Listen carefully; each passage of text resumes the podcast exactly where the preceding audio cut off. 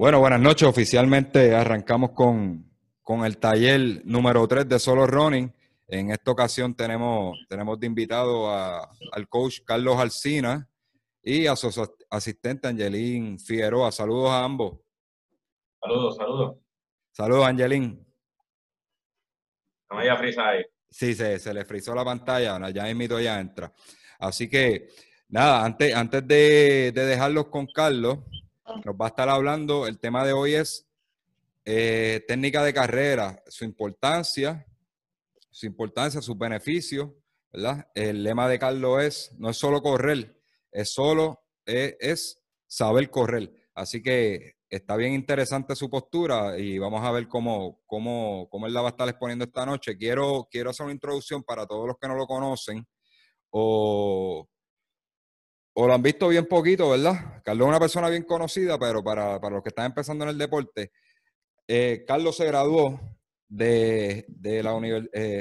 participó en la Universidad del Este y las justas de la LAI en eventos de 5.000 y 10.000. Se graduó de Educación Física, bachillerato en Educación Física, varios cursos de atletismo y preparación física y mental. Tenemos aquí que durante el tiempo de estudio estuvo trabajando en el programa de estudios y trabajo en el área de Wellness Center, donde se desarrolló como personal trainer. De ahí, Carlos pasó a ser triatleta y por una lesión en su último año de LAI, en el 2015. Esa fue la razón por que brincó a triatlón. Debutó en el medio maratón en Miami del 2018, eso es a principios del 2018, en enero, con 1:20.21, que es una excelente marca para su primer medio maratón.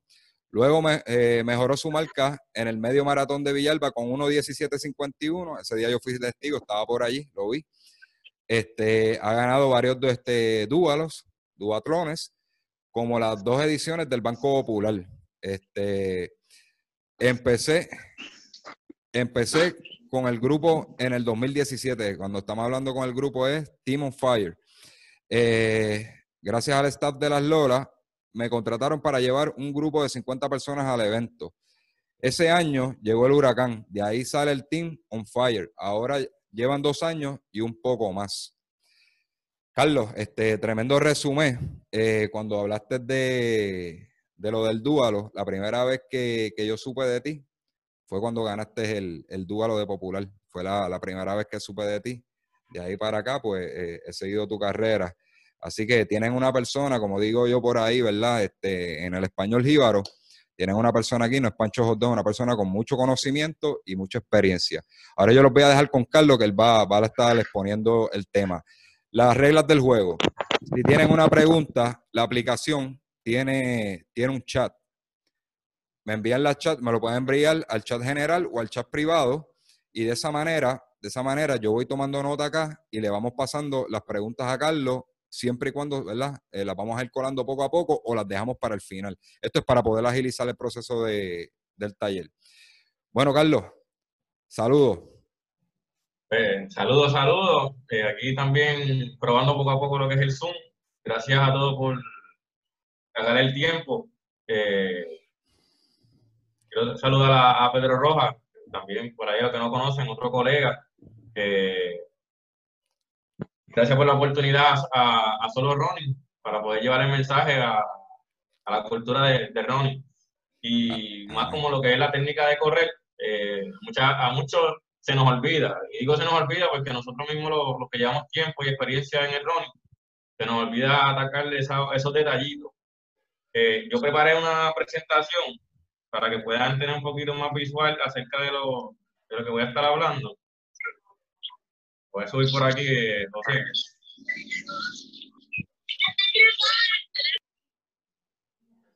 Para que tengan un poquito más de visual ahí.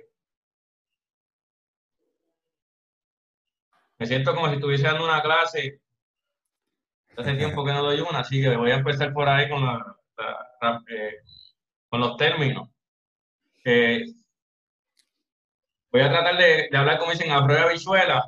Pero es importante que los que estén entrando también anoten los términos, porque a veces escuchan entrevistas o a otros coaches hablar de cierta terminología o la jerga de running, y no se conoce. Y sería bueno, ¿verdad? Si que vayan anotando, que también eso lo pueden ir haciendo la pregunta y les voy contestando. Como les mencionamos, vamos a estar hablando de la técnica de la carrera, su importancia y unos consejitos. Descripción de la técnica de carrera, dentro de varias que yo vi, entiendo que es el modelo ideal del movimiento o desplazamiento de un corredor. No digo correcto porque todos somos diferentes y posiblemente, por usar el caso de Angelín y mío, llevamos corriendo desde chamaco. Posiblemente, Pedro Rojas, que también lleva tiempo, ya tenemos una técnica que la tenemos adaptada. Pero mucha gente que empieza a correr, por más que, no sé, a lo mejor lleve 4 o 5 años, esa técnica no va a ser correcta. O sea, no podemos decir que es una técnica correcta porque somos diferentes, por eso decir, diferentes cajas. So, yo lo llevo más a un modelo ideal de movimiento y desplazamiento de un corredor. Vamos bien hasta ahí. Ok, ¿cuántos de ustedes se identifican con esta foto? Te doy unos segundos. ¿Cuántos de ustedes se identifican con esta foto? Pueden ver ahí el taloneo, mirando para abajo, el braceo. Estoy seguro que muchos de ustedes se identifican con la foto que les puse por aquí. Un poquito más de cerca, enfocándonos en el área de los pies. ¿Cuántos de ustedes pasa esto? Cuando suceden esos errores en el running, empezamos a tener lesiones, no solamente en la rodilla, empezamos a tener tobillo, rodilla y hasta en la cadera.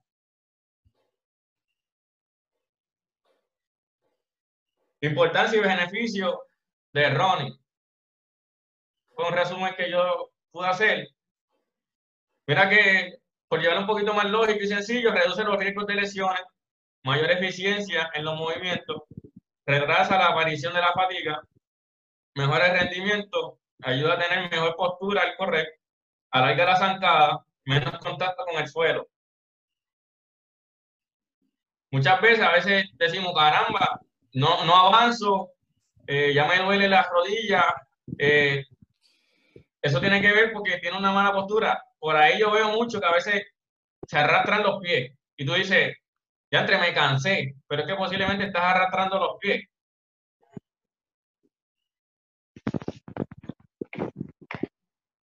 Aquí le muestro un modelo ideal. Mira las dos figuras. Si vemos el rojo, cuando talonea, mira todo que se empieza a dañar por ahí. Versus el verde. La misma figura lo dice. En mi opinión, es que tratemos de pisar, que la fuerza se encargue de caer de la mitad del pie hacia el frente. Cuando vayamos a caer, cuando estemos corriendo, la fuerza del pie que caiga de la mitad del pie hacia el frente. No es que el talón no va a tocar el piso, pero la fuerza del pie se tiene que concentrar de la mitad del pie hacia el frente. Ya nosotros los corredores de experiencia, como tenemos la técnica, ya pisamos un poquito más lo que le llamamos la bola del pie. Pero gente que está empezando, que lleva poco tiempo, es bien difícil hacer este cambio. A veces empiezan a lastimar, porque sí, estamos haciendo un cambio. Pero si podemos ver, esta debe ser el modelo ideal. Que cuando tú pises, también vas a pisar debajo de tu eje. Tienes que pisar debajo de tu eje.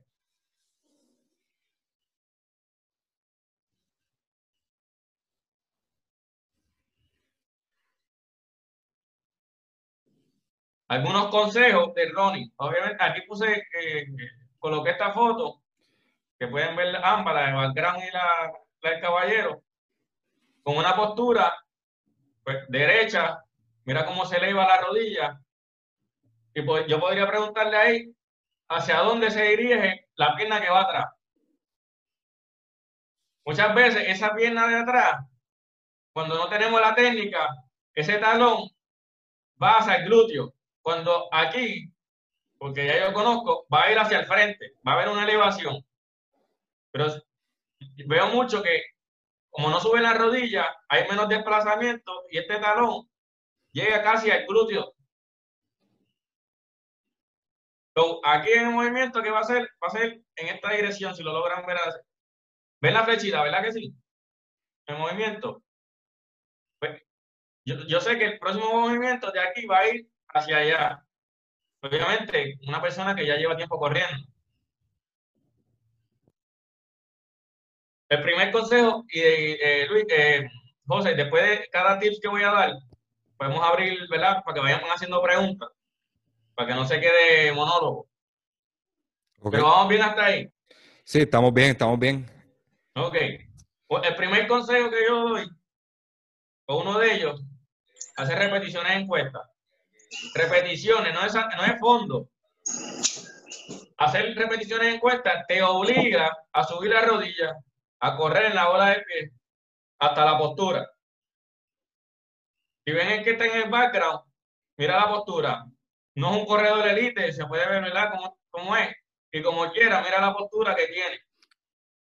En la otra foto de color, obviamente están saliendo rápido, pero vas a ver la postura de cada uno hacia el frente, todo el mundo en la bola del pie, haciendo esa propulsión hacia el frente. Por cada tips que voy a estar dando, alguien que tenga preguntas, me puede decir de lo que hemos hablado. Permiso, Carlos. A todos los participantes, no se cohiban en preguntar. En la sesión anterior calentaron como que de mitad de sesión para adelante a hacer preguntas, pero las pueden ir haciendo, yo las voy anotando y las podemos ir colando, así que los exhorto a que pregunten, no se queden con una duda, esto es una oportunidad valiosa y hay que aprovecharla, así que pueden hacer las preguntas que quieran y yo voy anotando acá y las vamos pasando. Continúa, Carlos. Lo otro, oye, recalco sobre las repeticiones de las cuestas, te va a obligar a mejorar la técnica, te obliga a subir la rodilla y te ayuda a caer en la bola del pie. En repeticiones de cuesta, que aunque vayas a hacer fondo, el cuerpo mismo te va a obligar a ir en la punta del pie y a subir la rodilla. Alguien que me diga que ha podido subir una cuesta en el talón, el cuerpo no te va a dejar, no te lo va a permitir. Incluso si vas a subir la escalera, ¿qué es lo primero que cae en el escalón? La bola del pie. La bola del pie. Y sube la rodilla. Por irnos un poquito más a la parte lógica, ¿no? Pregunta, Carlos. Sí.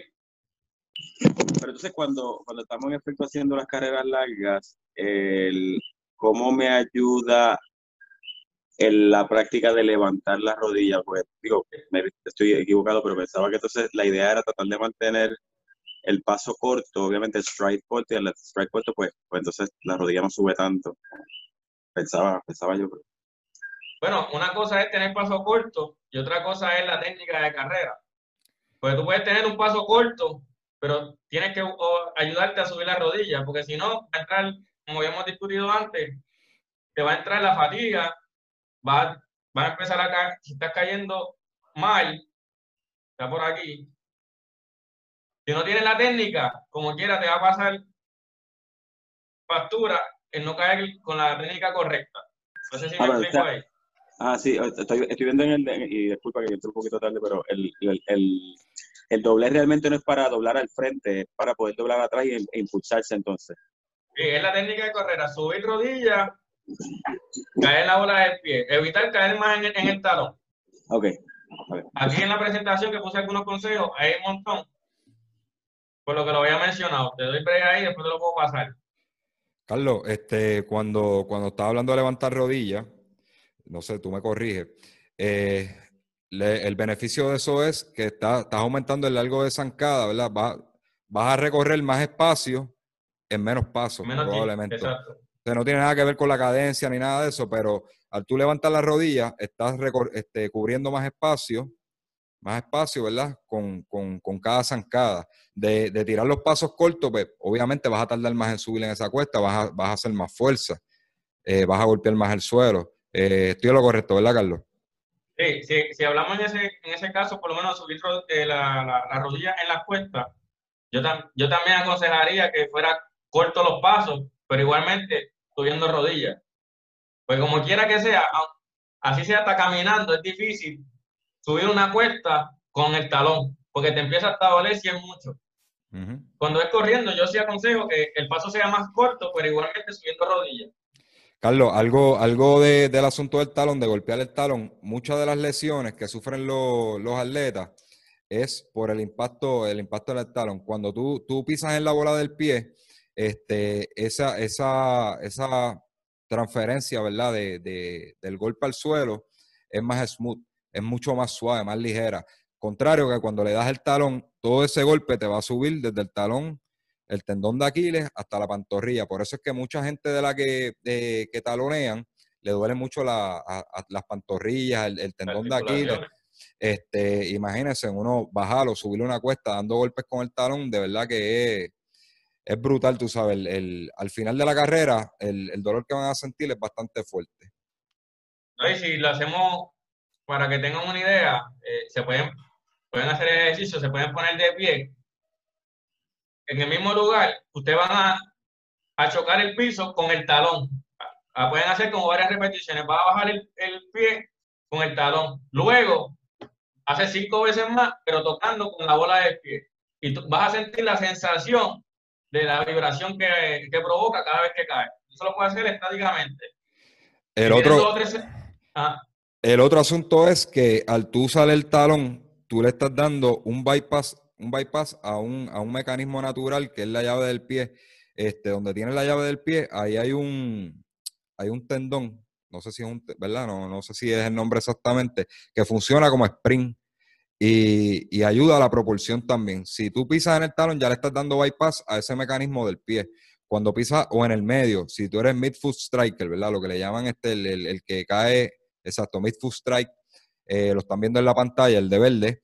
Si tú eres esa persona, cuando pisas en el mismo medio del pie, la planta del pie y ese tendón estiran como si fuera un resorte. Cuando levantas, ayuda en la propulsión y amortigua el golpe. Por eso es que ¿verdad? Que no se aconseja talonear, y por eso es que Carlos está trayendo el tema de los drills, porque eso te va a ayudar a una mejor técnica de carrera. Continúa, Carlos. Sí, volviendo a la imagen. Cada vez que tú toques con el talón, va a haber la vibración, como estaba mencionando José. Y al tú caer con la bola de pie, hay una amortiguación, porque los tobillos y las rodillas sirven de amortiguación cada vez que caes.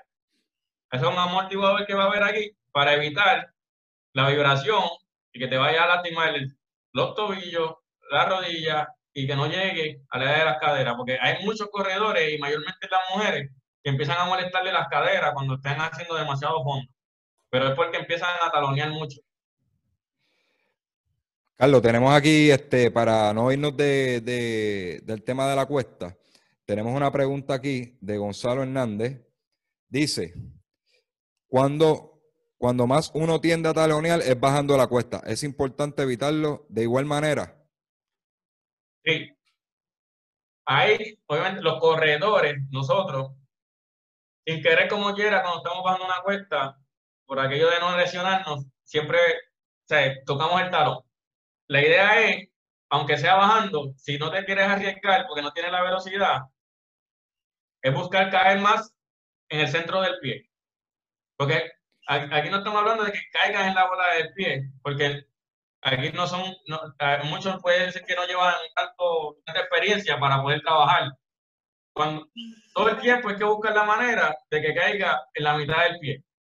Si tú tratas de bajar con el talón, el ajoillo, oye, te vas a lastimar la rodilla. Y hay mucha gente que he conocido, y por lo menos esta vez que tuve la experiencia de ellos, tratan de bajar así y lo que hacen es que se lastiman la rodilla, porque el impacto es mucho más.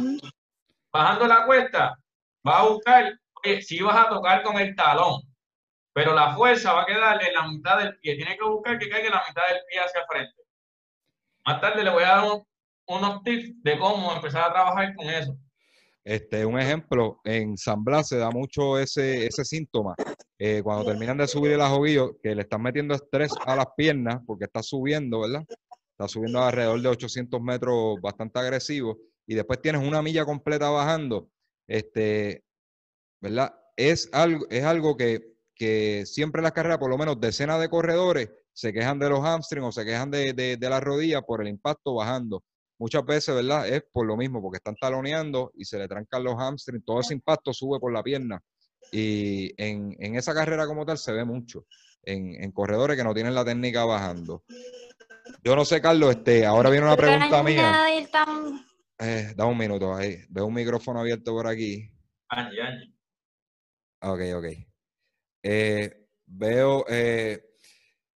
lo que te iba a preguntar era si, por ejemplo, yo acostumbro... Sí, espérate que... Sí. Ella... Sí, te estás escuchando con poca señal. Habla ahora, vale. Ajá, ¿me oyen ahora? Ajá, díganos. Que para mí entiendo que es más importante la técnica bajando la cuesta, porque es donde mayor impacto vas a tener bajando, porque realmente subiendo no hay tanto impacto como bajando. Uh-huh. So, la técnica es más importante, yo creo, que bajando la cuesta, que es donde más te puedes lastimar. Estamos de acuerdo. No sé si me escucharon bien. Sí, se escuchó perfecto. Gracias, Angelín. Okay. Por ahí era que iba mi duda, ¿verdad? Y lo que quería exponer. Yo por lo menos acostumbro, ¿verdad? Sacrifico un poco la cuesta subiendo y me trato de no gastar muchas energías y no machucarme mucho subiendo para poder aprovechar la bajada, recuperar y avanzar. Porque a la misma vez pues puedo acelerar en la bajada. Yo lo que acostumbro es inclinar un poco la espalda hacia el frente, porque la gente normalmente tiende a, cuando está bajando cuesta, como echarse para atrás, la espalda para atrás. Y al tú echar la espalda para atrás, tu talón va a comenzar a entrar automáticamente. Yo lo que hago es que me inclino un poco para el frente para ayudar a que ese pie caiga un poco más al centro y a la misma vez acelerar. Y me dejo llevar en la cuesta. Yo no sé si eso es una técnica correcta, Carlos. Tú nos dices. A la mayoría de las personas eso es lo que hacen. También... Para ser un poquito hasta más lógico, obviamente, como estás en la cuesta, si te inclinas un poquito más hacia el frente, estás ayudando a tu propio cuerpo a que vaya a favor de la gravedad. Porque tú quieres, obviamente, avanzar, pues te vas a inclinar un poquito y vas a lograr avanzar un poquito más, porque está esa inclinación. Si te echas para atrás, estás atrasando todo el cuerpo. Lo mejor va a ser te echas un poquito para el frente. Porque como quieras, ya hay una inclinación. Tú pelear para echarte para atrás, mejor quédate relajado, que tú vas a ver que el cuerpo, como quieras, va a adaptar la postura según la cuesta. Que por eso digo que si haces repeticiones en las cuestas, la técnica le va a salir como quiera. Si se practican repeticiones, cuando vayas a un evento, la postura va a salir automáticamente. Gracias, Carlos. Obviamente, otro consejo, y esto hay muchos drills, de levantar la rodilla. Y para decirlo así, esto es cuestión de practicarlo. Los movimientos en los drills, más que en las cuestas, porque sabemos que ya en las cuestas, pues te obliga.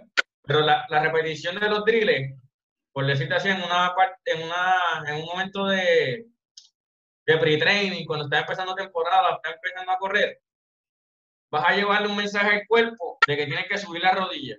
Eventualmente vas a empezar a subir la rodilla solo, pero en los drills empiezas a practicar y a llevarle el mensaje al cuerpo de lo que tienes que hacer.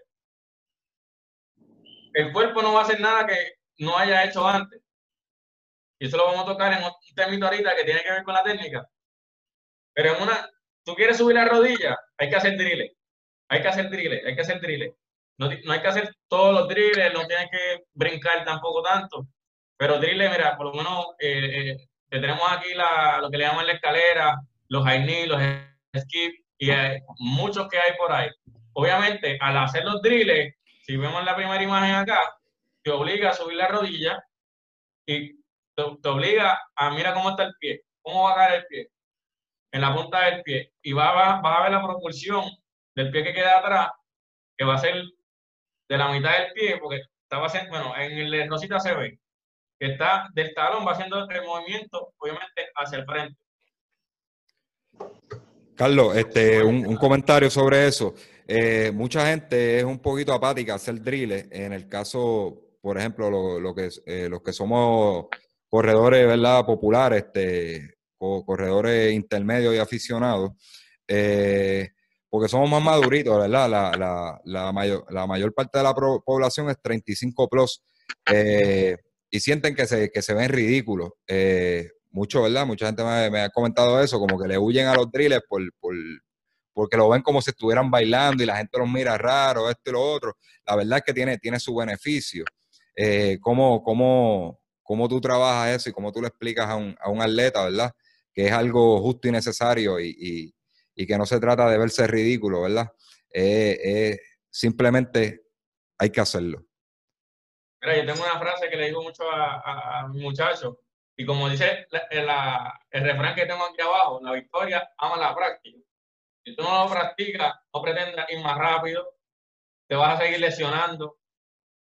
Y tú dices, ya André, me he tardado un montón en mejorar. Claro, pues solamente estás corriendo, no estás ayudando al cuerpo. Y una frase que yo uso, no todo lo que gusta funciona, ni todo lo que funciona gusta. Tú tienes que hacerlo por el beneficio que tú le quieres sacar. O sea, el drill, además, también yo lo uso como parte de terminar un calentamiento. Porque vamos a hacer una práctica, qué sé yo, de 6 millas, en total, o 8 millas. Tú puedes hacer 10 minutos de un trote y, oye, los corredores de por sí no les gusta estirar tampoco. Entonces, yo uso el drill para que terminen de calentar. Pero tienen que pensar que te va para que te funcione. Que te vea ridículo, pues tú le vas a decir al otro que te vea extraño, pues está bien, nos vemos en un par de meses. Es cuestión de que te funcione. Esto es para que te funcione. Como lo repito, esto es algo que tienes que practicarlo, para que esa memoria muscular se quede ahí. Yo les voy a dar mi experiencia.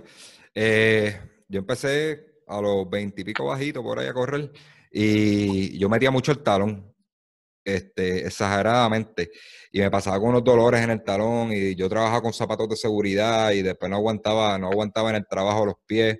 Era algo súper incómodo y me puse por mi cuenta, a buscar información de cómo yo podía mejorar y la única solución válida que conseguí fue eso. El día que yo comencé a hacer drills, ¿verdad?, hacer ejercicios de técnica de carrera, se acabó mi problema con los talones. A mí nunca me ha dolido, ni tan siquiera cuando he corrido 42 kilómetros, me ha dolido los talones. Me podría doler un poquitito los deditos del pie por caer en la bola del pie y eso, pero los talones jamás me han vuelto a doler en mi vida. Y es bien poco lo que me lesiono, bien poco. Te diría que nada, casi nada. Y gracias a eso. Es algo básico y fundamental. Tú quieres... Cuando uno nace, el que no pasa por el gateo sabe que va a tener problemas después. Uh-huh. Y como mencionamos, los que llevamos tiempo corriendo, ya no sale natural, pero porque venimos desde niños, ya haciendo drills y haciendo esa técnica. Y es algo que también que es de coordinación. Y todo mi equipo y todo el que entrena conmigo tiene que hacer drills. Ahora mismo, ¿verdad?, en esta época de la cuarentena, yo le envío a hacer drills. Porque es un momento que hay que aprovechar de crear esa memoria muscular. No podemos correr, pero entonces le añadimos tiempo de cardio y ese tiempo para que el cerebro vaya captando la memoria muscular que necesitamos. Oye, el señor tiene una cuica, te calentaste 5 minutos y empiezas a hacer varios de los drills. Haces drills por 1 minuto por cada uno, que sé yo, son 10. Ya sabes que tienes 10 minutos, tienes 2 minutos, de cada uno son 20 minutos, estamos añadiéndole a un trabajo que puede hacer en la casa. Y algo que va a ser beneficioso para cada uno. Y entonces, Dime, termina de exponer. No, porque iba a pasar a otro slide. Ok, mira, antes de que te vayas de ahí, tengo aquí el comentario de Pedro Rojas. Saludo, Pedro. Corredor por muchos años profesional. Tengo aquí la técnica, lo lleva a encontrar esa zancada fluida, cómoda para correr. Son consejitos, ¿verdad? Esa es la opinión de Pedro Rojas, corredor de élite, que por muchos años participó aquí en la isla. Gracias, Pedro. Válido. Puedes abrir el micrófono y si hay alguna aportación, en confianza. Vamos por aquí. Pues mira, si nos vamos entonces, ¿verdad? Como tú dices, que a veces pues, se ve un poquito ridículo. Hay que ir un poquito entonces más atrás. Y no sé si han visto los secretos de los kenianos y cositas así. Una de las cosas que se llama pues, supuestamente la genética. Muchos de estos, estas personas nacen con escasos recursos. Ellos no empiezan con unas tenis. Si ves todos estos nenes en entrejuegos, tú lo ves, miren la técnica que ellos tienen. Rodillas arriba. Miren las rodillas como ellos las tienen. Todos tienen rodillas arriba. Mira el pie, cómo caen, cómo sale del piso. En forma de juego, es algo que naturalmente el cuerpo, si tú corres descalzo, esto es lo que va a suceder. Que yo le voy a decir la invitación, y ahí Pedro Rojas puede decirme, yo sí apuesto a que pueden hacer 2 o 3 drills descalzo. En el pasillo de la casa, trate de correr usted descalzo, a ver cuál va a ser la reacción del cuerpo. Y le voy a adelantar que el cuerpo no va a permitir que caigas con el talón. Porque va a ser una autodefensa del mismo cuerpo que no caiga porque sabe que te va a doler. Y ahí, en mi opinión, yo digo que es la pisada natural de cada uno. La tenis sí ayuda pues, a crear la motivación cuando estás corriendo. Y entre comillas podría decir que te afecta la corrida. Obviamente estos nenes vienen descalzos. Van creando esa fuerza en el área del tobillo, en la rodilla y la técnica correcta, que cuando obviamente ya son grandes, pues ya tienen la técnica y tienen la fortaleza. Que yo les invito, en el pasillo de la casa, traten de correr para que vean la diferencia o traten de correr con el talón. Y me van a decir después, mira, ¿tienes razón o no tienes razón? Pero Roja, que tú tienes un poquito más de experiencia que yo. Y me dice algo por ahí. Una pregunta o algo sobre esto. Vamos a abrirle el micrófono ahí a Pedro. Rapidito, vamos a buscar a Pedro por aquí.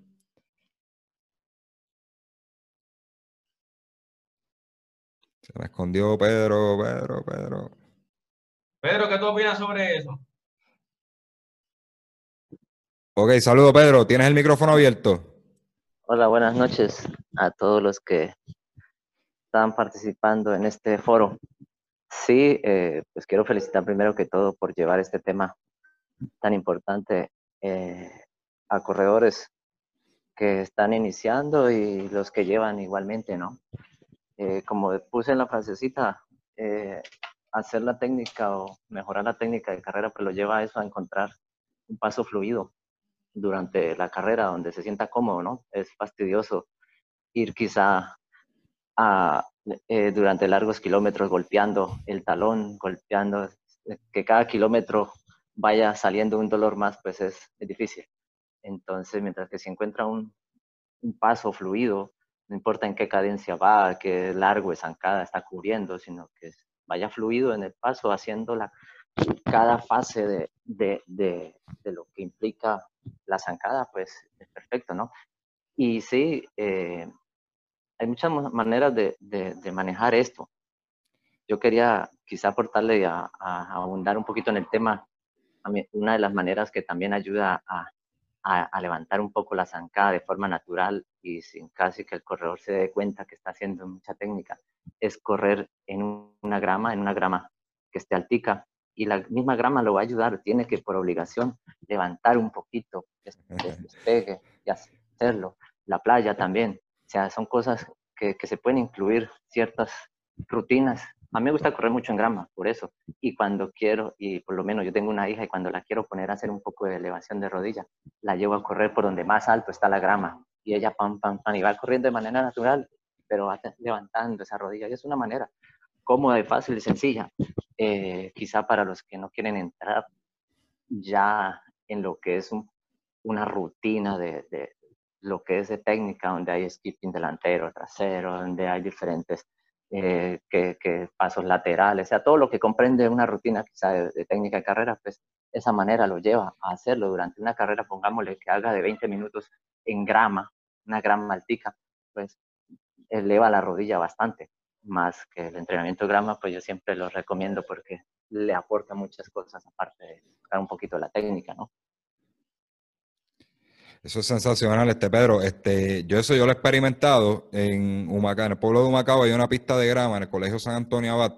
Y cuando está alta, ¿verdad? Que no la han limpiado. Es cierto lo que tú dices. De manera natural empiezas a levantar las rodillas para poder pasar por encima, ¿verdad? De la grama, del pasto, como mejor le decimos.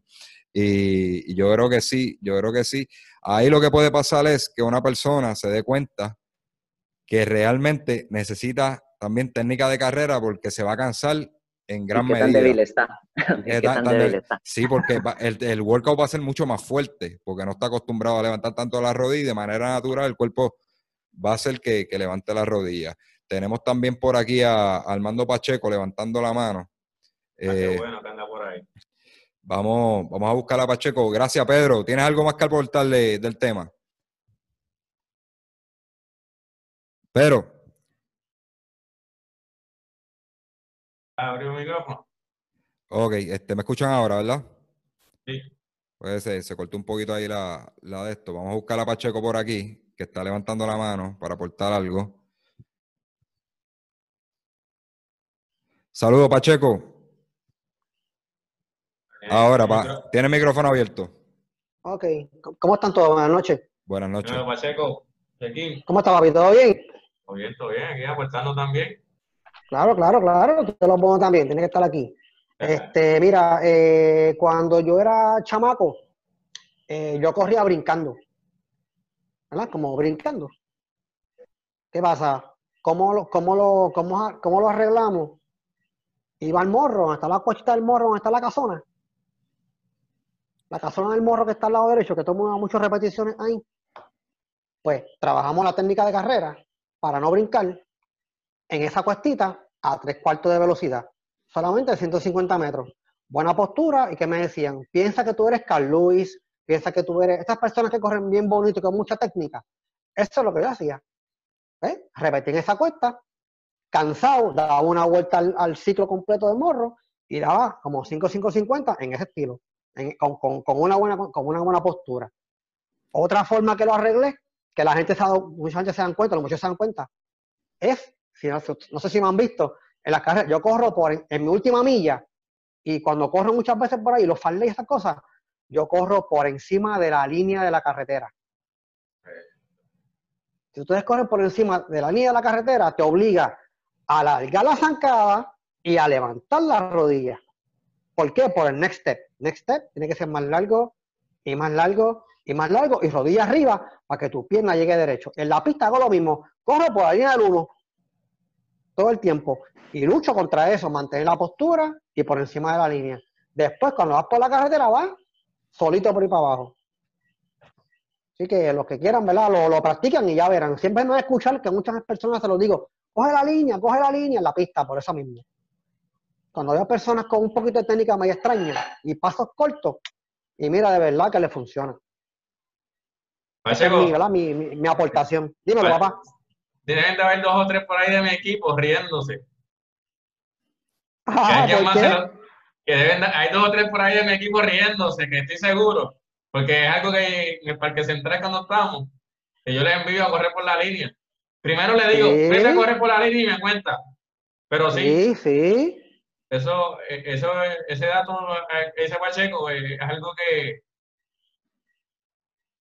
¿Tú sabes cuándo yo lo uso? Siempre. Entonces, cuando yo lo uso mucho, mi última, lo de irme por encima de la línea, en un 5K, en mi última milla. ¿Sabes por qué?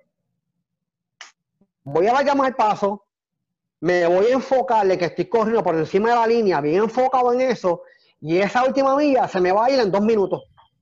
¿Me entiendes? O sea, mentalmente estoy enfocado, no estoy pensando, ay Dios mío, me falta una milla, ay Dios mío, me falta una milla. No. Yo me voy por encima de la línea, me concentro en lo que estoy haciendo, paso largo, rodilla arriba, por encima de la línea, y cuando miro, se acabó la carrera. Vale. ¿Entiendes? O sea, eso de que, ay Dios mío, es última milla, yo no sufro de eso. Por eso mi última milla siempre es la más rápida de la carrera. Por eso. Así que un tip de cajera que les di ahí también.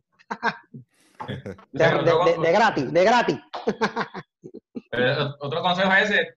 Traten de correr cuando vayan calentando y eso, por encima de la línea, que eso los va a ayudar. También. Eso es cierto. Como ya he mencionado aquí, traten de, no sé, hagan la tarea en la casa, en el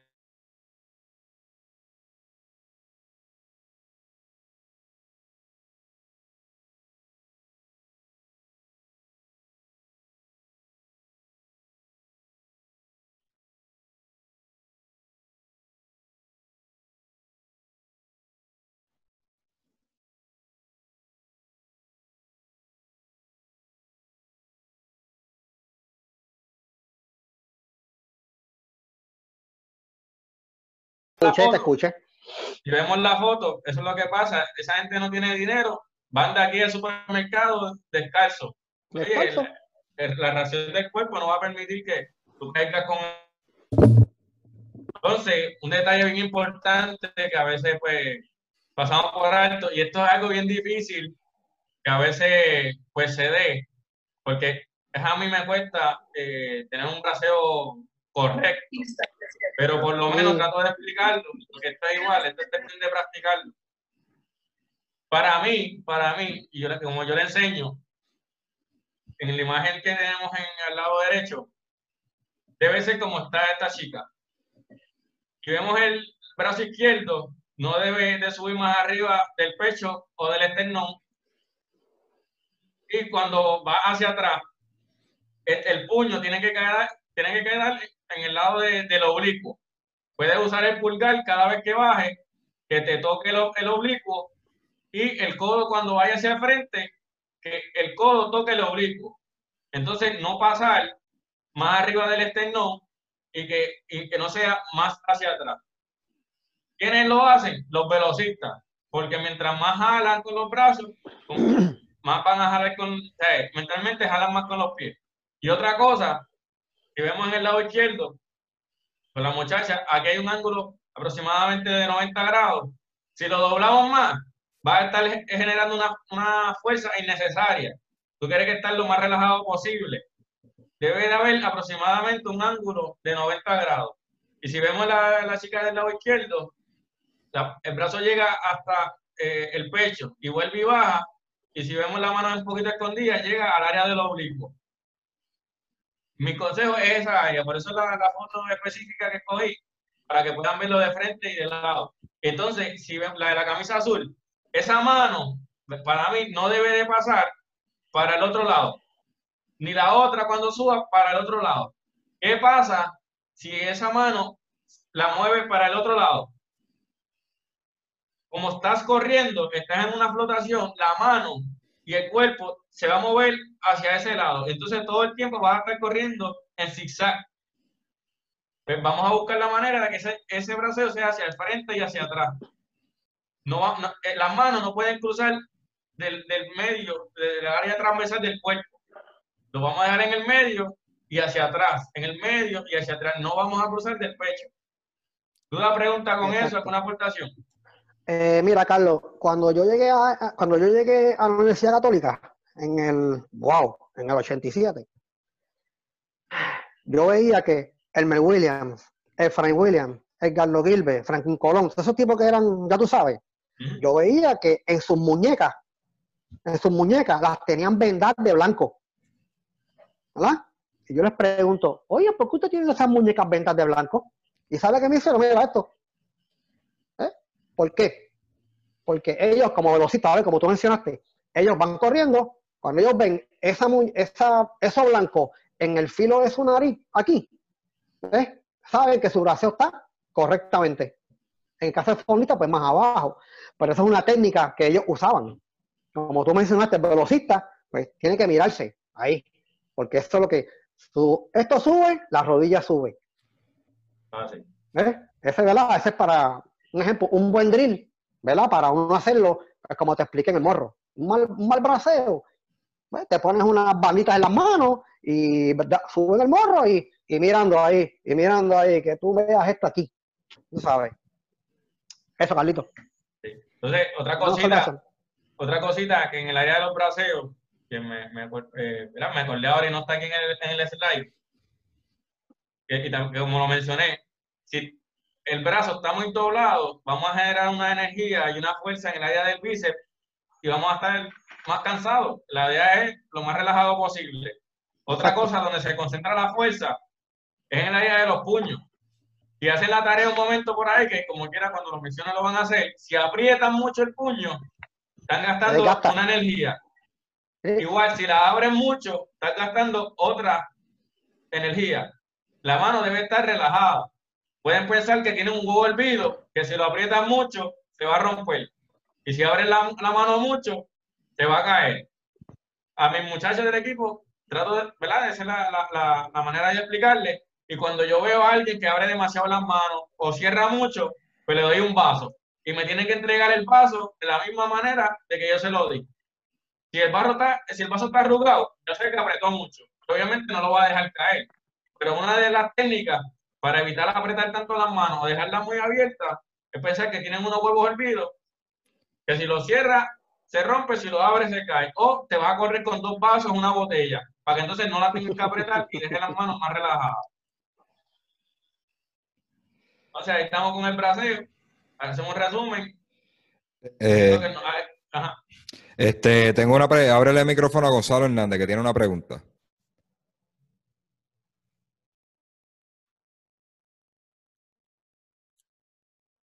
Ya, mira, ve. ¿Lo tienes allá o tú? No, perdí el control de host. Okay. Ahora sí. ¿Me escuchan? Sí. Nada, tenía por aquí una preguntita.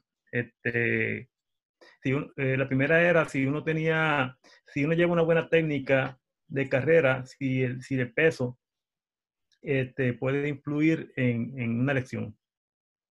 ¿En una lesión? Sí. Yo como que la veo por ahí. Y la otra preguntita que tenía por ahí era si la zancada y la cadencia, ¿verdad?, es importante, ¿verdad?, basado en la misma condición física de uno, ¿no?, en el sobrepeso, si es importante, ¿verdad?, uno controlarla o no excederse. Voy a contestar tu primera pregunta, que sobre la... Vamos a buscarla aquí para poder leerla y tenerla. Yo la había visto por ahí. Y para el conocimiento de todo, la pregunta fue dónde está, que la zancada de la caña es importante, ¿verdad?, más arriba. Y ok, la pregunta es, llevando una buena técnica de carrera, el peso puede ser factor para lesiones. Más todavía, porque mientras más peso tú tengas, el talón va a tener más peso todavía. No sé si me entiendes. Como yo mencioné, esto es algo de practicarlo, no es que como que ya saliste a correr tratando de aplicar la técnica. Tú la vas a practicar, la técnica, en sesiones cortas. Pero los drills, hace 4 drills, 5 drills diferentes, las repeticiones te cuesta de hacer 5 o 6, no tienes que hacer un montón. En tu casa vas trotando descalzo, vas a la pista y corres encima de una línea, porque...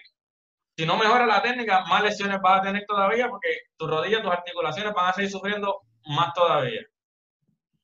Por lo menos ahí, en esa parte de la que me diste de la lesión. Entonces, la otra pregunta dice, ok, o sea que la zancada y la cadencia es importante no exceder basado a su condición física. Es que todo va a depender de lo que mencionaste al final, la condición física. Porque mientras más rápido tú vayas, más larga va a ser la zancada, la cadencia va a variar según tu manera de que vayas corriendo. No sé si me explico con eso. O sea que no importa el peso que tenga, si ya por el tiempo que uno lleva corriendo, ¿verdad? Porque yo he visto personas que tienen peso y tienen buena velocidad. Eso no, realmente, si el peso no es factor, si la gente tiene la fuerza para poder manejar ese peso y llevan una técnica correcta de carrera, no debe ser un factor para que esa persona se lesione tal vez la espalda o tenga un problema en la rodilla o alguna otra lesión corporal por el peso. Una cosa es la condición física. Yo puedo tener una técnica mala, pero yo tengo una mejor condición que tú. Obviamente, si tengo una mejor condición, voy a ir más rápido que tú, por tener la condición. Pero entonces, imagínate que tú empiezas a adquirir mejor condición y mejor técnica. Y yo me quedo con la mala técnica, con mejor condición. Yo voy a estar más propenso a lastimarme, porque no tengo una técnica de carrera. O sea, al final, tú vas a tener mejor condición y mejor técnica de carrera. Y vas a evitar muchas lesiones. Porque mientras más rápido tú vayas, más propenso vas a poder tener, o sea, las lesiones. Y menos si no, ¿verdad?, practica las cosas de fundamento para todo en la vida y para todos los deportes. Ok, o sea que realmente el peso pues no es un factor. O sea que después que lleve una buena técnica es lo importante para no lesionarme, no importa el peso que yo pueda tener. No, es cuestión de memoria muscular. Es por decirte, tú crees, te lesionaste un brazo, por decir así, que tuve la experiencia cuando jugaba béisbol, me rompí un dedo. ¿Qué yo tenía que hacer para ser independiente, por decirte así? Empecé a practicar con la mano izquierda. Empecé a practicar. ¿Qué hacía el cuerpo? Enviaba un mensaje al lado izquierdo de lo que yo tenía que hacer. Es algo de memoria muscular. Los drills, cuando vaya a hacer las repeticiones puestas, el cuerpo, las piernas, o el cerebro va a enviar el mensaje a las piernas de que tiene que reaccionar de esa manera. Es cuestión de practicarlo, igual que lo del braceo. Ok. Gracias. ¿Estamos bien hasta ahí? No te quedes con dudas. No, seguimos. Muchas gracias. Seguimos. Entonces, otra cosa de la técnica que se había tocado en el tema de Pacheco, lo traigo de nuevo, entiendo que es parte de la técnica de correr, es la parte de la respiración. Hay varias teorías, hay varias, ¿verdad?, maneras de llevar el mensaje, y tú lo estabas hablando con José ayer o temprano. En mi opinión, yo quiero llevar el mayor oxígeno posible a mis músculos para que reaccionen mejor. Pues si yo tengo las dos vías disponibles para recibir oxígeno, pues voy a tener más oxígeno. Entonces, yo quiero que salga rápido ese dióxido de carbono, pues lo saco, lo exhalo por las mismas dos áreas. Que a veces preguntan que si respirar por la boca o por la nariz. En mi opinión, mientras yo tenga las dos vías disponibles, yo voy a buscar la manera de llevar lo más oxígeno posible a mi cuerpo por las dos vías, y de la misma manera voy a exhalar para botarlo más rápido y lo más que pueda.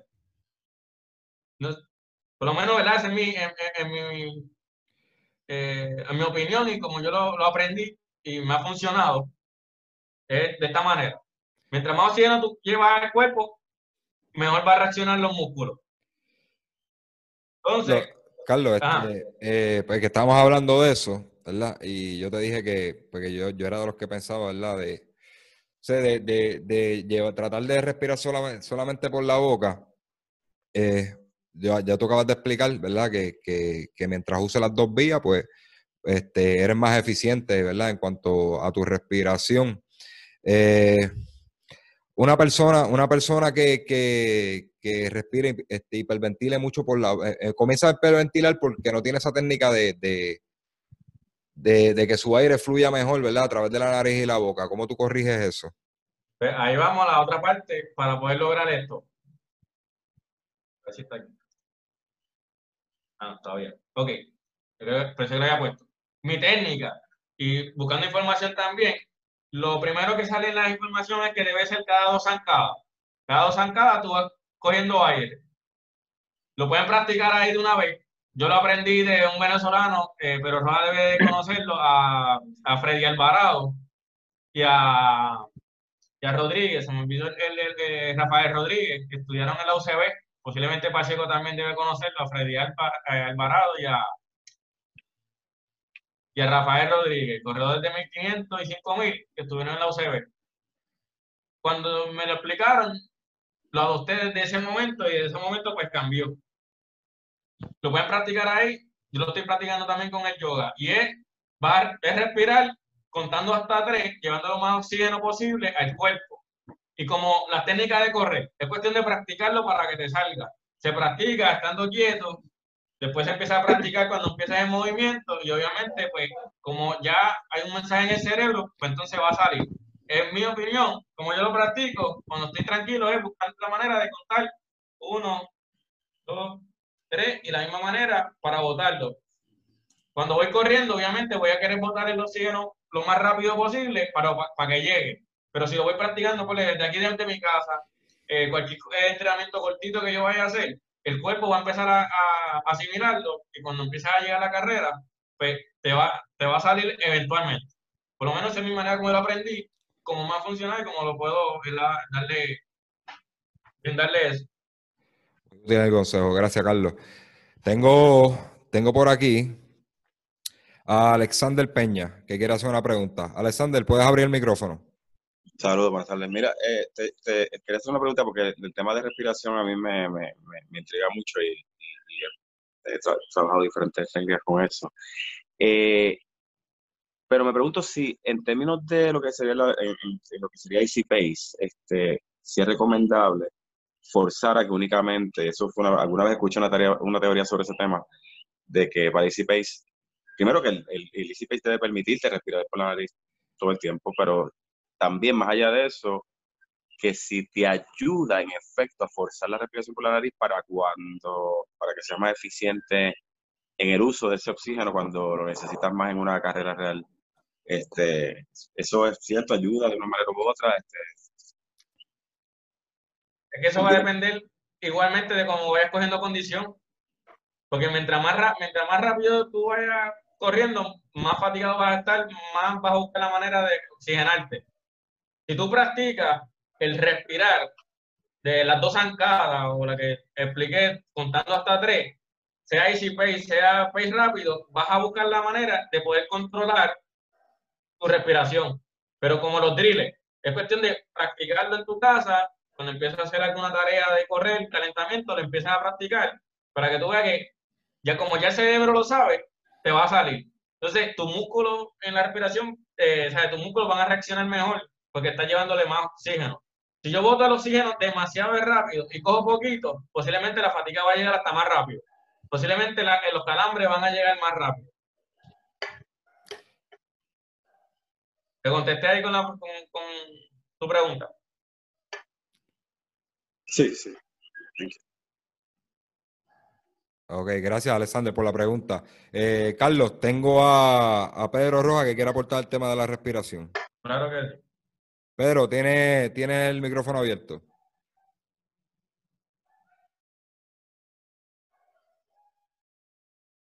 Vamos a ver. Pedro, no te estamos escuchando.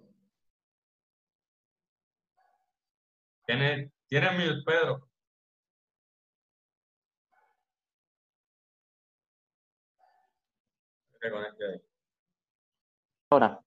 Ahora sí. Ok, sí. Gracias. Pues yo quiero compartir dos experiencias. Una personal, cuando corrí. Creo que yo respiraba por nariz y boca, o sea, mayormente por la nariz yo me hiperventilaba mucho, yo tenía que respirar mayormente mucho por la boca, eso sí hay que saber manejar el flujo de aire por ahí. Y la gran mayoría, por lo menos de atletas de alto nivel, se hace de esa manera por la cantidad de oxígeno que se necesita. Entonces, por la nariz es muy, muy difícil a ese ritmo. Y se lo he transmitido a alguna de las muchachas que he empezado a entrenar, que me llegan y es con la boquita cerrada y toda la respiración prácticamente por la nariz. Y les he cambiado el patrón y se sienten más fluidas. O sea, es cuestión de saber manejar esa inspiración, exhalación del aire, y se va a correr porque va a ser más cantidad. Acuérdense que las fosas nasales pues son de un tamaño que quizás no vienen preparadas para entrar la cantidad de litros de oxígeno que se necesitan para un esfuerzo tan grande. Se complementa esa entrada un poco con la boca, como le digo, manejándola.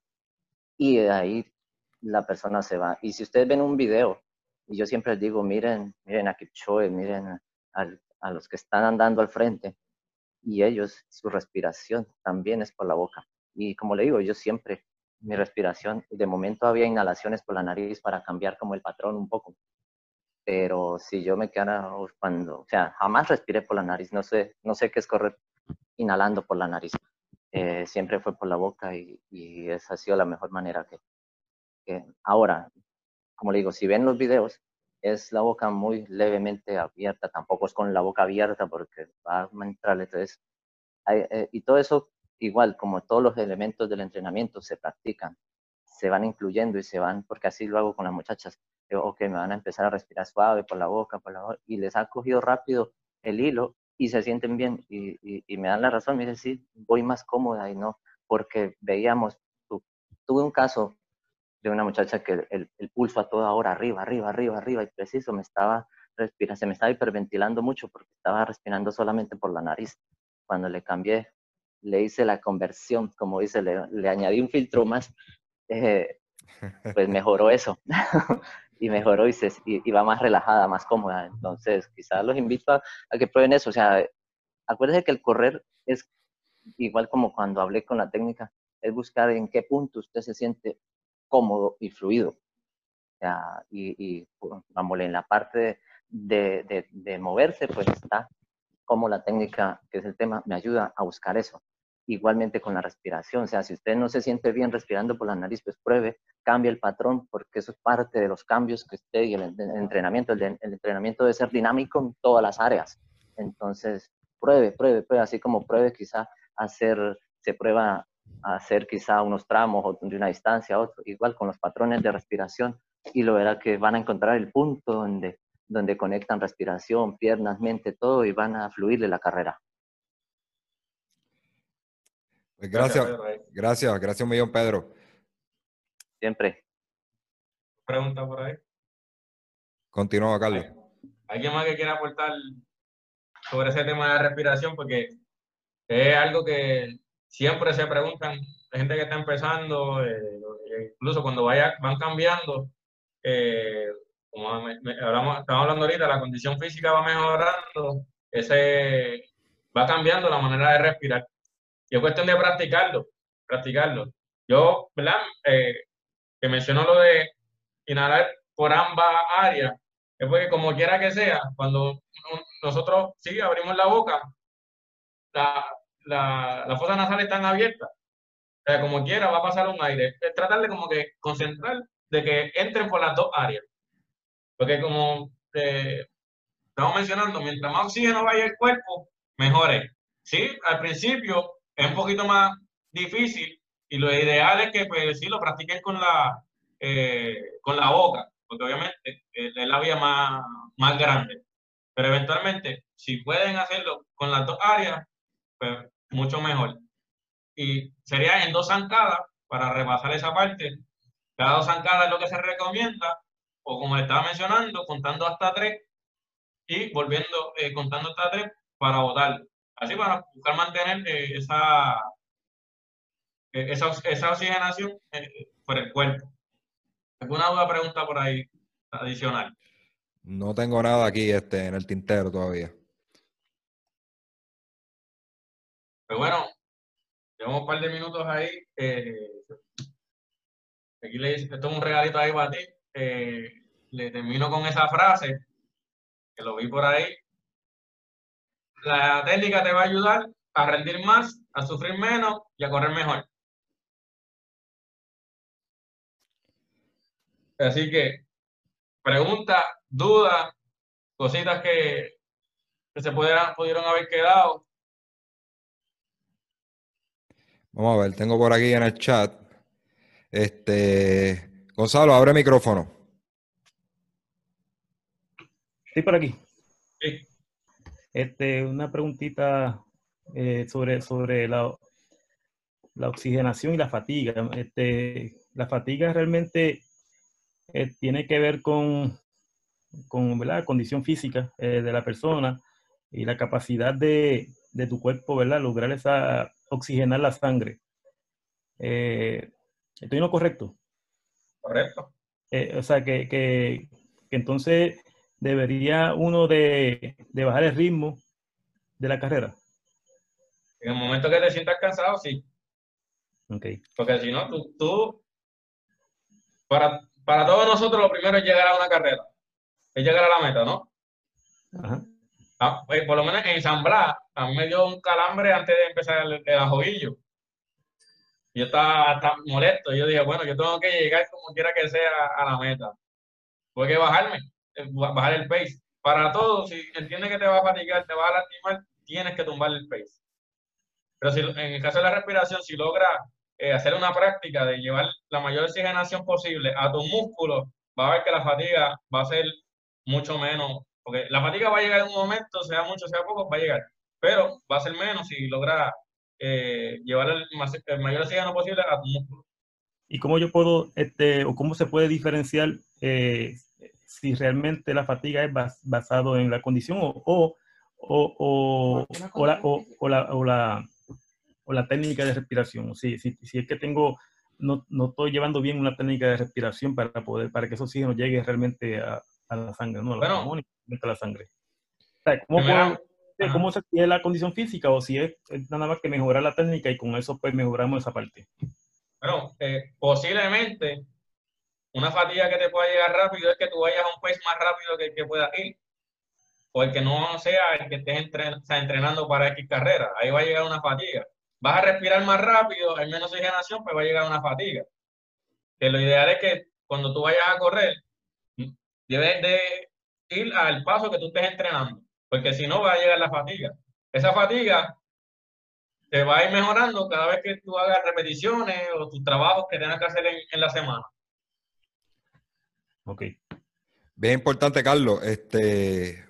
Gonzalo lo tiene claro, pero sería bueno que definas que haga la diferencia entre fatiga y la respiración. Vemos que, como estuvimos hablando, ¿verdad?, que la fatiga puede venir muscular y estar, hiperventilar ya es otra cosa. Tú sabes, a veces confunden lo que es hiperventilar. Me siento fatigado. No, mira, te falta aire. No estás fatigado. O sea, la fatiga puede venir muscularmente. A ver si tú lo puedes definir. Por aquí. Pues mira, a Ravizuela y lo que uno puede entender, porque si nos vamos a científicos no es la idea, porque los que somos educadores pues nos gusta ir un poquito más científicos.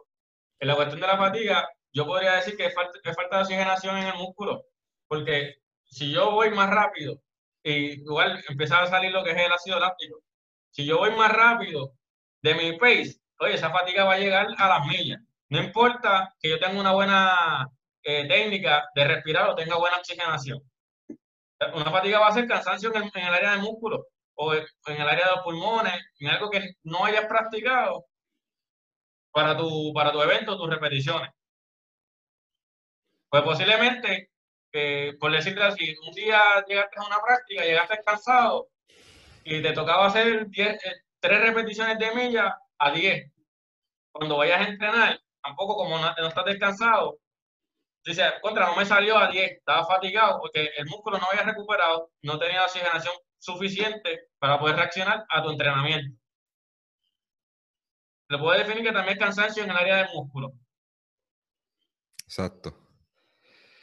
Tengo otra preguntita. Vamos a darle 8 minutitos más. Aprovechen a preguntar. Tengo aquí la pregunta de Alexander Peña. Alexander, abre el micrófono para que lo digas en tus propias palabras.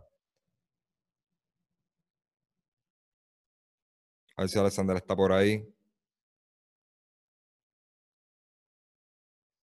Ay, disculpa, no estaba ready. Don't worry.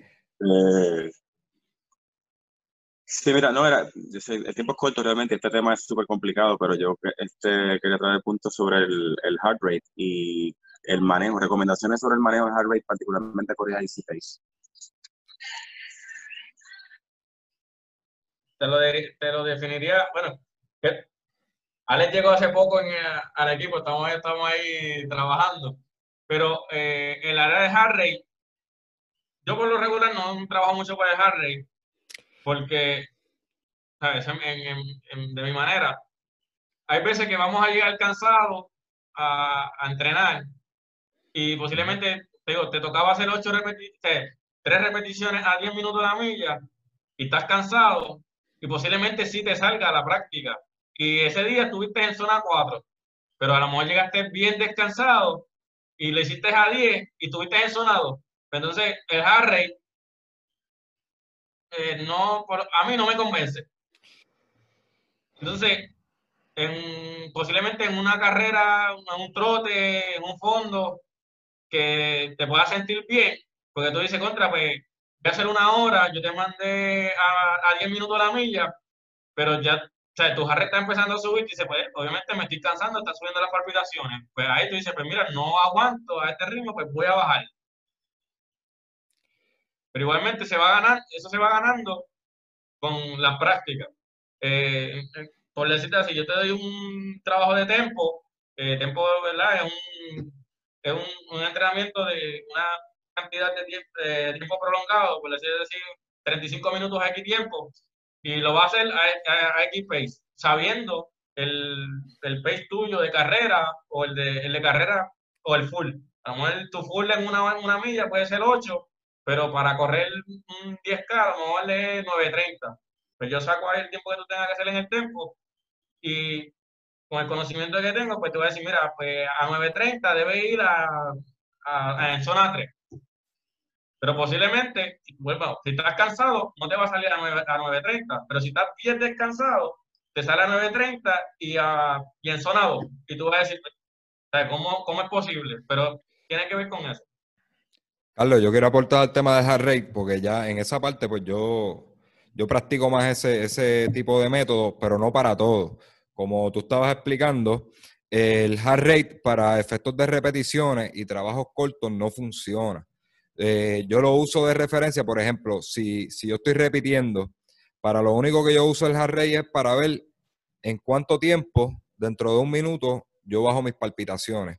Por ejemplo, yo tengo un numerito, hice un 200 a todo fuerte. Se supone, la repetición ser tan rápida, tú no le das la oportunidad a que el heart rate suba lo suficiente para que sea real. Tú sabes de cuánto subió. Supone que una repetición, tú estés como en la zona 5, subiendo la verdad a la zona anaeróbica cuando estás repitiendo. Y no, tú no le das la oportunidad de eso, pero sí lo uso cuando doy repeticiones de 400 o doy repeticiones, qué sé yo, 800, veo dónde termino. Cuando termino la repetición, miro el heart rate. Cuando llevo 1 minuto, miro a ver si me ha bajado entre 25 a 30 palpitaciones. Y así yo sé si estoy recuperando rápido. Y probablemente si eran 2 minutos de descanso, y dice, mira, 2 minutos de descanso es mucho.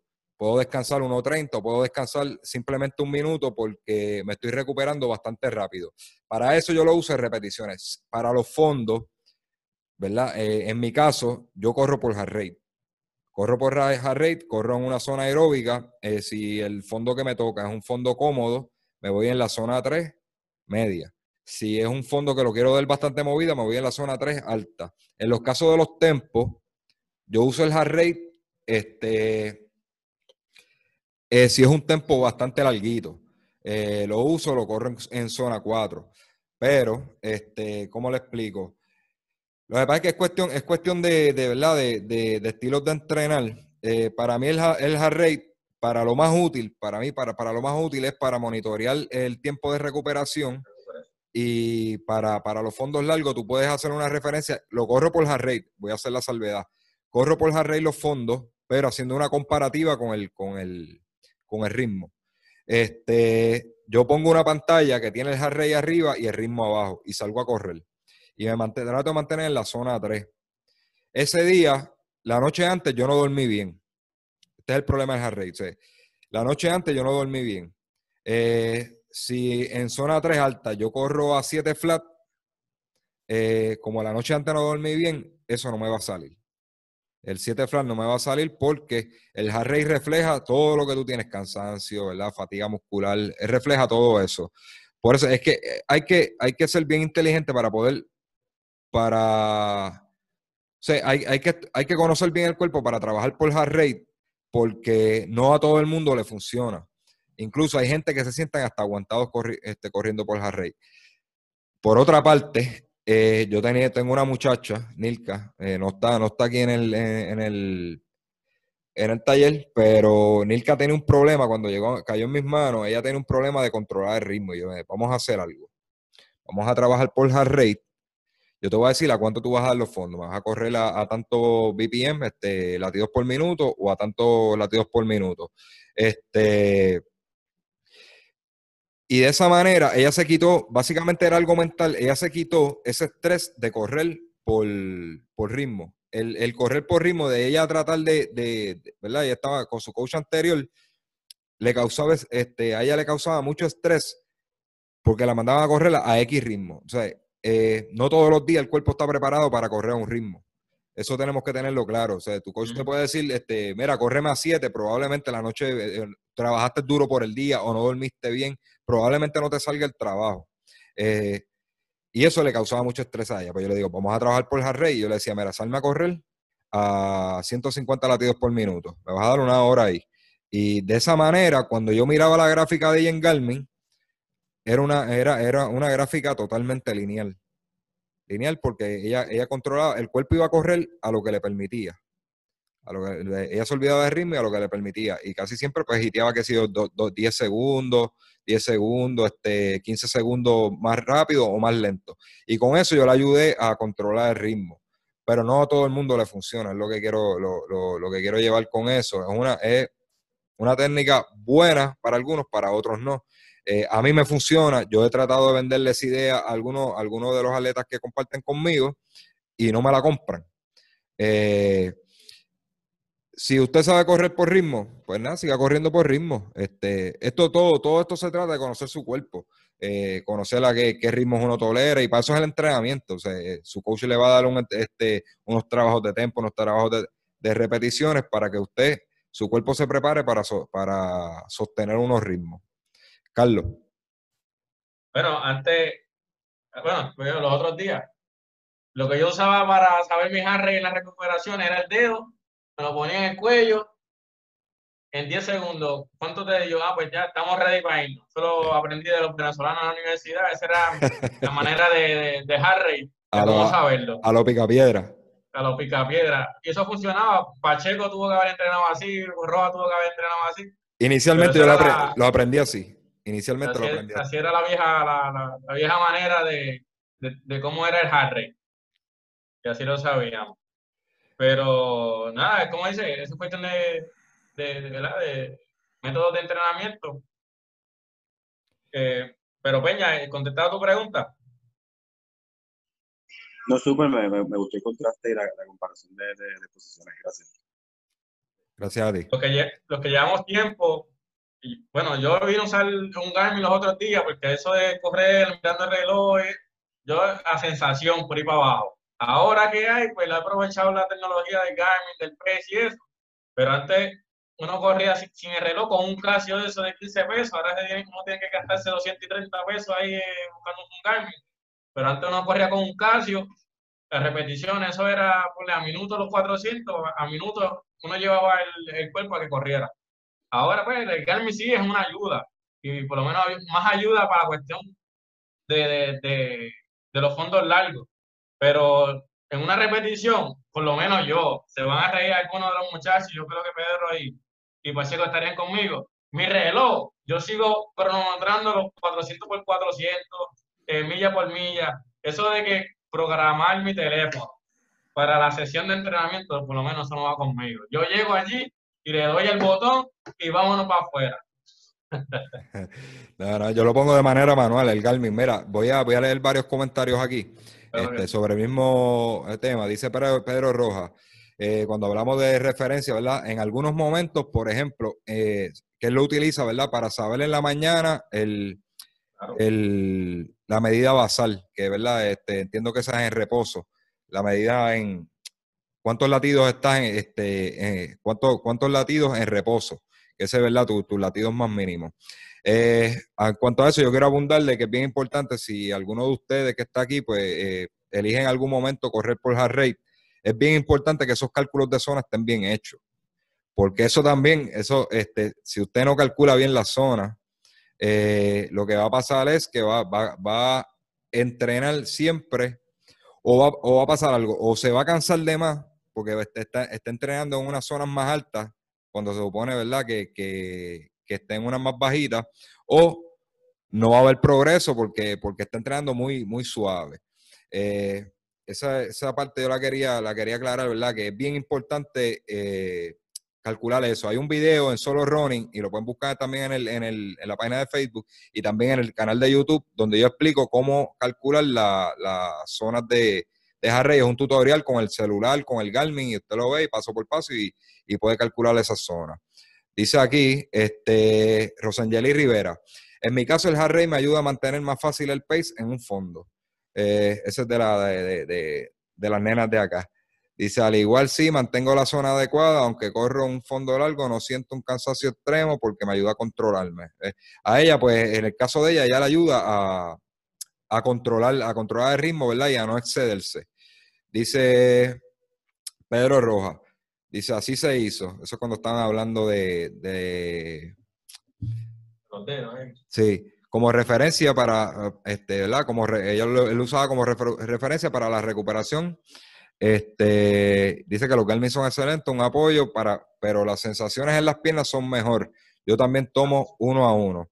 Pedro, pues, trabaja más a como se trabajaba antes, ¿verdad? Por sensaciones.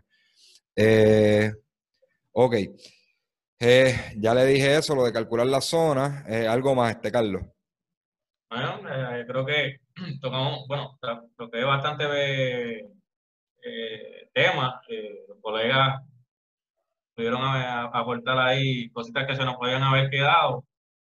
Alguien que tenga duda, pregunta.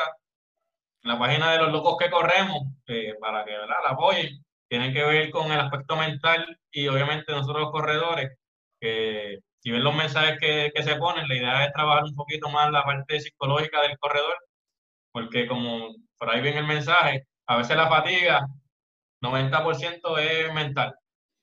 Y eso también hay que trabajar la mente, porque tú dices, contra, pues yo quiero hacer, en mi caso, pues, me gustaría correr 14:30, un 5K, pero a lo mejor la mente mía dice, hacho, eso es muy duro, pero si yo entreno y me preparo para eso, posiblemente a lo mejor no llego, pero podría estar cerca.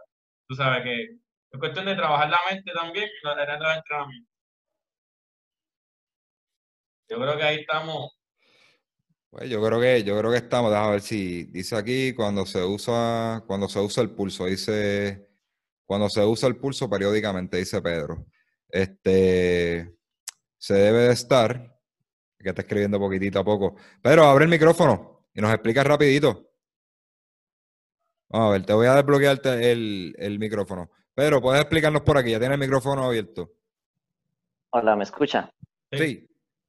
Sí, quería quizá abundar de cuando se entrena teniendo en cuenta el pulso, es que se debe estar también ajustando esas bandas ciertas semanas, porque a veces también se quedan mucho tiempo en ellas. Ajá. Entonces, pues tampoco va a funcionar, ¿no? Porque precisamente el entrenamiento es eso, ir mejorando tu capacidad.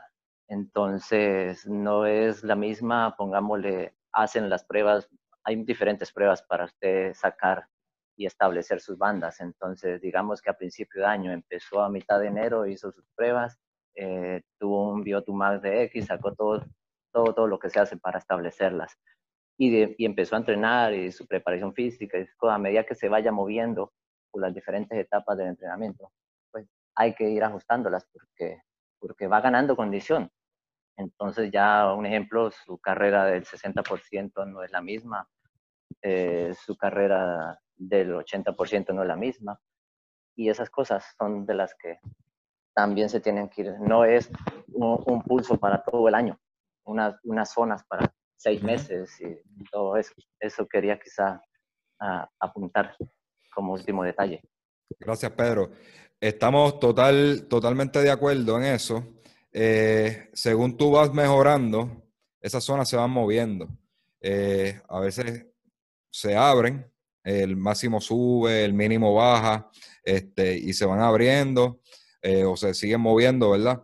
Es bien importante de que periódicamente las ajusten, ¿verdad? Los que no tengan un coach y decidan así correr por heart rate. De igual manera, por ritmo, existen zonas y hay pruebas para eso. Existen una prueba de campo que es bien rudimentaria, pero es una de las más efectivas, que es el test de Cooper. No sé si Carlos nos quiere hablar de algún tipo de prueba que él hace de campo para poder sacar la zona. Mira, en el trabajo, en cuestión de los ritmos, pues, como no trabajo en la zona, a mi gente yo le hago pruebas de 2 millas. Y le digo 2 millas porque 1 milla es demasiado de rápido, no le da break a la persona, pues, a desarrollar, y no creo que en 1 milla tú vayas a poder controlar el ritmo. Ya en una segunda milla, en la primera milla ya vas pensando que tienes que ir a la otra milla y empieza a caer un cansancio.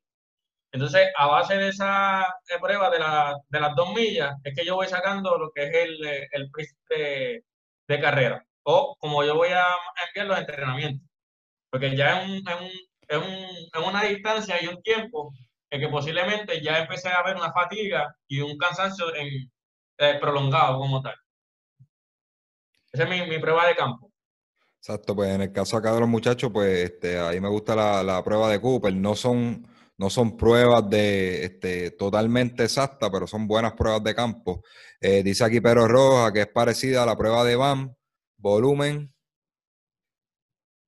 aeróbico máximo. Exacto, que exacto. Es bien importante, sí, ¿verdad? La gente que no pertenecen al equipo de Carlos, o no trabajan conmigo, o no trabajan con Pedro, es bien importante que le pregunte a su coach sobre este tipo de pruebas, porque yo soy de los que pienso de que uno no trabaja dando palos a ciegas. El correr es matemática.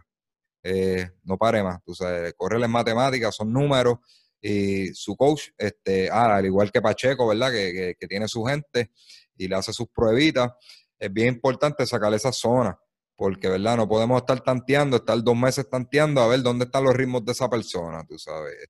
Uno tiene que conocer al atleta y es bien importante, ¿verdad?, hacer ese análisis. Carlos, ¿algo más que quiera aportar para cerrar la sesión? No, estamos ahí, gracias por la oportunidad, gracias a los colegas también por aportar. Bueno, Angie, ¿algo que tú quieras decir? Angelín Figueroa, vamos a buscarla por aquí. Angie, ¿algo que quieras decir, aportar? Déjame quitarle el micrófono. ¿Ahora me oye? Ahora, sí. Nada, creo que estuvo súper completa la presentación. Y siempre bien importante, ¿verdad?, que consulten con su entrenador cualquier método que deseen usar, porque obviamente ellos tienen el conocimiento, tienen la base, y creo que es la mejor manera de poder hacer un plan efectivo. Ahí estamos, le voy a dar la tarea. Le voy a dar la tarea que hagan 2 cositas, que lo practiquen, lo de la respiración, contando hasta 3, y que corran descalzo en el pasillo y me avisan cómo les va. La de correr descalzo es muy cierto. Yo lo voy a intentar, tú sabes que yo nunca he intentado eso, lo he visto 1000 veces y lo recomiendan y nunca lo he intentado. Yo lo uso mucho para soltar, para descalentar. Ajá. Pues y de vez en cuando mi coach me manda descalza, en media. Lo voy a intentar. Lo que pasa es que yo les confieso aquí a todos ustedes que yo tengo los pies de nena y voy a veces... Te puedes repetir mayormente. Te pones medio, fíjate. Pues mira, gente, vamos a cerrar esto. Así que le agradezco a todos, de verdad, de corazón. Quedó muy bueno el taller. Carlos, te agradezco un montón. Te preparaste bien, gracias por la presentación. Yo creo que estos talleres, esto empezó como darle entretenimiento a la gente por lo del coronavirus. Ya llevamos 3 talleres, yo creo que son de mucha importancia seguirlos haciendo. Voy a coger una pausita porque también esto me toma un poquito de tiempo. A ver si la semana que viene se cuadra uno, porque pero es importante llevar conocimiento a los corredores, ¿verdad? Que están empezando en este deporte. Y gracias a un millón. Hay un micrófono abierto por ahí. Déjame ver para poder cerrar.